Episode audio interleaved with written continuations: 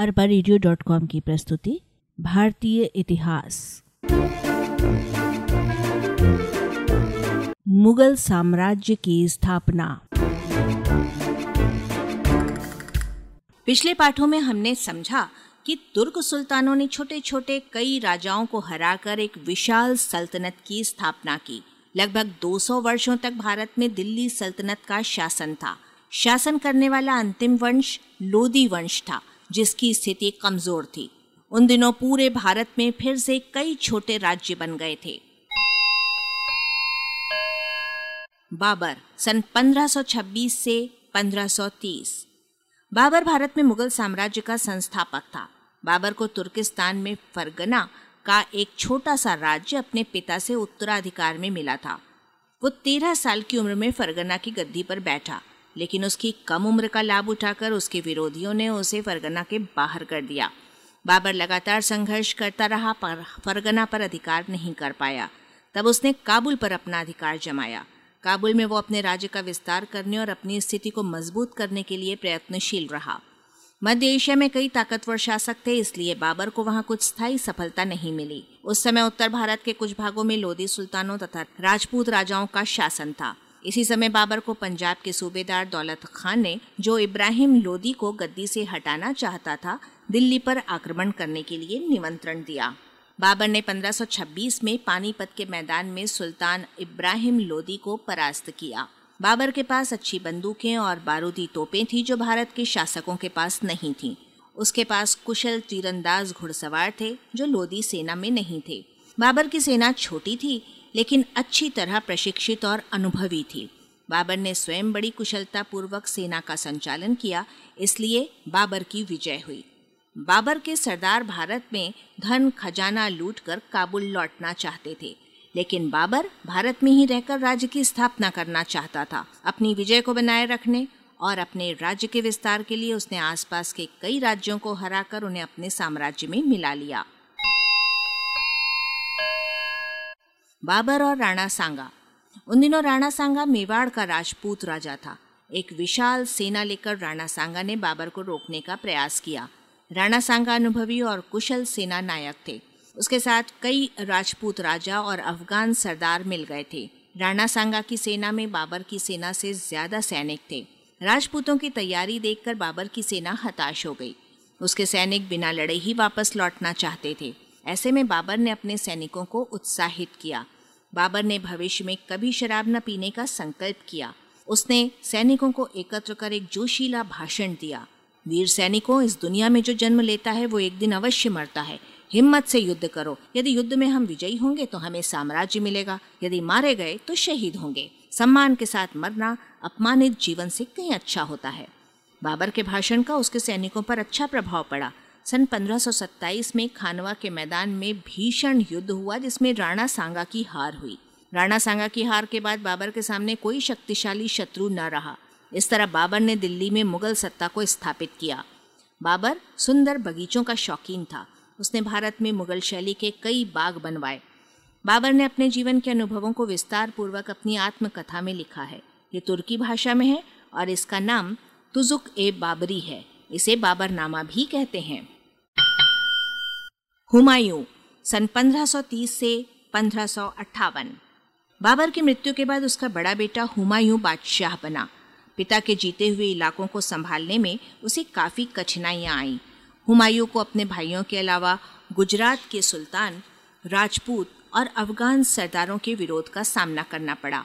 वो गुजरात और मालवा के प्रांतों को विजय करने में सफल रहा, किंतु पूर्वी भारत में अपना अधिकार स्थापित न कर सका। इस क्षेत्र के अफगान सरदार शेर शाह ने उसे हरा दिया।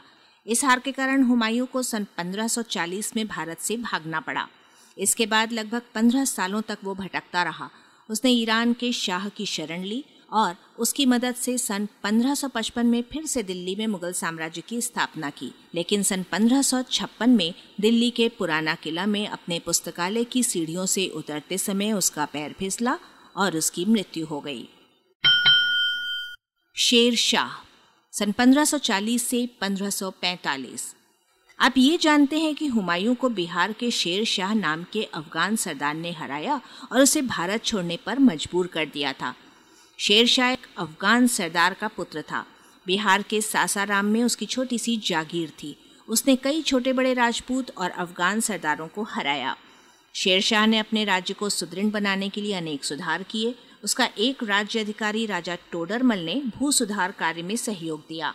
शेरशाह के शासन में सड़कें, सराय और जल व्यवस्था पर विशेष ध्यान दिया गया ताकि आम जनता को सुविधाएँ प्राप्त हों, जिन्हें बाद में अकबर ने भी अपनाया और आगे बढ़ाया। शेरशाह ने नए सिक्कों का चलन प्रारंभ किया। पहला था तांबे का सिक्का, जिसे दाम कहते थे। दूसरा, चांदी का सिक्का, जिसे रुपया कहते थे। उसने सासाराम में अपने लिए एक भव्य मकबरा भी बनवाया। इसके समय में सड़क निर्माण पर भी विशेष ध्यान दिया गया। लेकिन शेर शाह ज़्यादा दिनों तक जीवित नहीं रहा। सन 1545 में कालिंजर दुर्ग में आक्रमण के समय उसकी मृत्यु हो गई। अकबर 1556 से 1605 ईस्वी तक। पिता हुमायूं की मृत्यु के समय अकबर बहुत छोटा था। हुमायूं के विश्वास पात्र बैरम खान ने उसका राज्याभिषेक किया। बालक अकबर के लिए ये बहुत बड़ा दायित्व था। बालिग होने तक अकबर ने अपने संरक्षक बैरम खान की देखरेख में राजकाज किया। फिर उसने शासन की बागडोर स्वयं संभाल ली और योग्यता पूर्वक शासन किया। राज्य विस्तार। अकबर एक विशाल साम्राज्य स्थापित करना चाहता था, इसलिए उसने आसपास के क्षेत्रों में विजय अभियान शुरू किया। उसकी सेना ने बहुत तेज़ी से पूरे उत्तर भारत पर विजय पाली। सन 1561 में मालवा पंद्रह में गोंडवाना, पंद्रह में चित्तौड़, पंद्रह में गुजरात और पंद्रह में बंगाल मुगल साम्राज्य के भाग बन गए। फिर सन 1586 से 1600 के बीच कश्मीर, सिंध, कंधार, उड़ीसा और दक्षिण में बरार, अहमदनगर और खानदोश भी साम्राज्य में मिला लिए गए। अकबर एक ऐसा साम्राज्य बनाना चाहता था जिसका भारत के सभी महत्वपूर्ण और ताकतवर लोग साथ दें। शुरू में उसके प्रमुख अधिकारी और सेनापति बाहर से आए तुरानी या ईरानी लोग थे।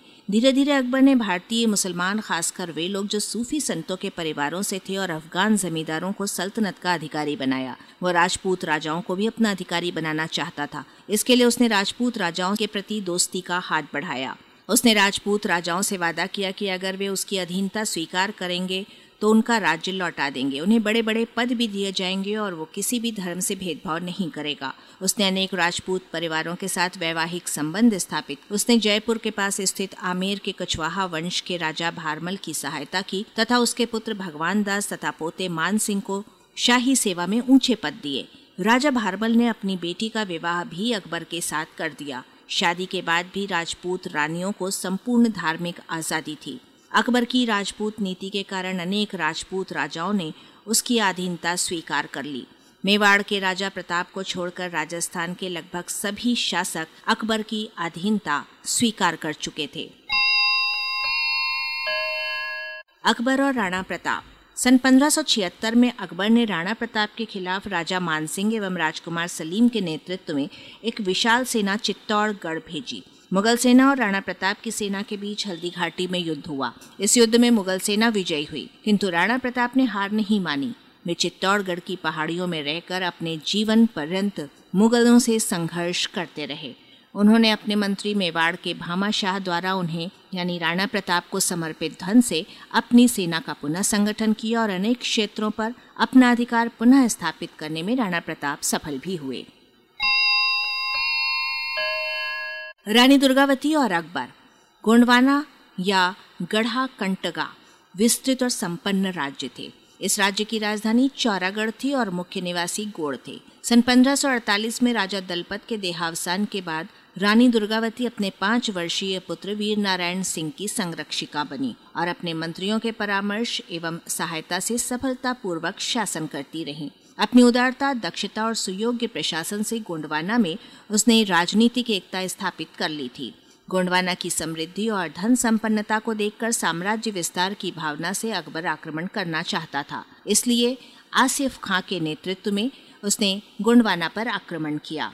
रानी ने कवच और शिरस त्राण धारण कर हाथी पर सवार होकर मुगल सेना पर आक्रमण किया। इस बीच दुर्भाग्य से उसे एक तीर लगा जिससे वो बेहोश हो गई। होश आने पर उसे अपनी पराजय का पता चला। शत्रु द्वारा पकड़े जाने और अपमानित होने की आशंका से छाती में कटार भोंक कर शहीद हो गई। छत्तीसगढ़ उस समय रतनपुर राज्य कहलाता था। यहाँ पर कलचुरी राजवंश का प्रशासन प्रभावशील था। इस तरह अकबर की नीतियों के कारण उसके पदाधिकारियों में ईरानी व तुरानियों के अलावा अफगान, भारतीय, मुसलमान, राजपूत, राजा आदि भी शामिल हो गए थे। शासन व्यवस्था। अकबर ने अपने विशाल साम्राज्य की व्यवस्था किस प्रकार की? उसने अपने विशाल साम्राज्य को पंद्रह सूबों में बांटा। सूबों का क्षेत्र लगभग आज के प्रदेश जैसा ही था। प्रत्येक सूबा या प्रांत सरकारों, यानी जिलों में बटा था और प्रत्येक सरकार बहुत से परगनों, यानी तहसीलों में विभाजित था। कई गाँवों के समूहों से एक परगना बनता था। अकबर ने केंद्र से लेकर परगना तक जिम्मेदार अधिकारियों को नियुक्त किया। मुगल शासन के अधिकारियों को मनसबदार कहा जाता था। मनसबदारी व्यवस्था। मुगल साम्राज्य में काम करने वाले अधिकारियों व सेनापतियों को मनसबदार कहते थे। प्रत्येक मनसबदार को उसकी सेना के अनुसार एक दर्जा दिया जाता था, जिसे मनसब कहते थे। सभी मनसबदारों को बादशाह खुद नियुक्त करता था और उन पर बादशाह का सीधा नियंत्रण होता था। सभी मनसबदारों को घुड़सवारों की एक फौज तैयार करनी पड़ती थी और जब भी बादशाह को उनकी ज़रूरत पड़ती, उन्हें अपनी फौज के साथ जाना पड़ता था। बादशाह उन्हें अपनी ज़रूरत के अनुसार कहीं भी नियुक्त कर सकता था। इसके बदले मनसबदारों को, विशेषकर बड़े मनसबदारों को बहुत ऊँचे वेतन दिए जाते थे। वे काफ़ी शान शौकत से जीवन बिताते थे। लेकिन मनसबदारों का वेतन सीधे रुपयों में नहीं मिलता था। उन्हें किसी क्षेत्र से लगान इकट्ठा करके वेतन के बदले रखने को कहा जाता था। इन क्षेत्रों को जागीर कहते थे। वो मनसबदार उस इलाके का जागीरदार कहा जाता था। मनसबदारों का समय समय पर तबादला किया जाता था ताकि वे स्थानीय लोगों से मिलकर बादशाह के विरुद्ध विद्रोह न करें। साथ ही अकबर ने ऐसी व्यवस्था बनाई कि कोई भी अधिकारी मनमानी न करे और सभी लोग बादशाह की आज्ञा का पालन करें।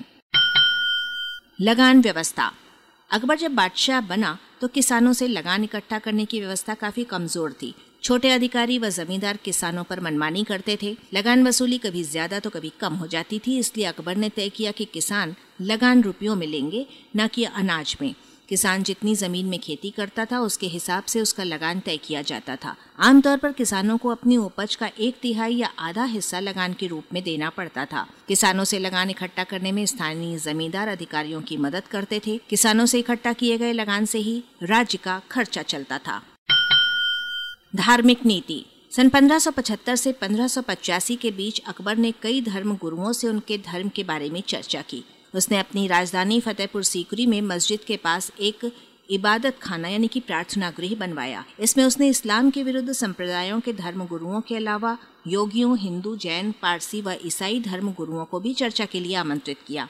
इन चर्चाओं के फलस्वरूप उसके मन में ये धारणा बनी कि सभी धर्मों में सच्चाई व अच्छाई है दुनिया में विविधता अलग अलग संस्कृति व धर्म ईश्वर की इच्छा से बने हैं। अतः शासकों को भी इस विविधता को बनाए रखना चाहिए और असहिष्णुता से बचना चाहिए। उन्हें सबके प्रति शांति, सुलह कुल की नीति अपनानी चाहिए। इस नीति को बनाने में अकबर के सहयोगी अबुल फजल का महत्वपूर्ण योगदान था। उसी ने अकबर के राज्यकाल का विस्तार पूर्वक इतिहास अकबरनामा लिखा है। इसी नीति के अनुकूल अकबर ने हिंदुओं पर लागू जाजिया व तीर्थ यात्रा कर हटा दिया, मंदिर बनाने की अनुमति दी और हिंदू व जैन मंदिरों व मठों को दान दिया। उसने रामायण, उपनिषद महाभारत जैसे ग्रंथों का फारसी में अनुवाद करवाया। अकबर ने अपने निजी जीवन में भी कई धर्मों की बातों का समावेश किया। वो रोज सूर्य की पूजा करता था, मांस मदिरा आदि का उपयोग कम करने लगा था और दिवाली, नैरो नौरोज जैसे त्यौहार मनाता था। उसकी इस नीति से मुगल साम्राज्य को सभी लोगों का समर्थन मिला। अकबर ने करीब पचास वर्षों तक राज किया। इसके बाद उसका पुत्र जहांगीर बादशाह बना। वाचक स्वर संज्ञा। अरबा रेडियो डॉट कॉम की प्रस्तुति, भारतीय इतिहास।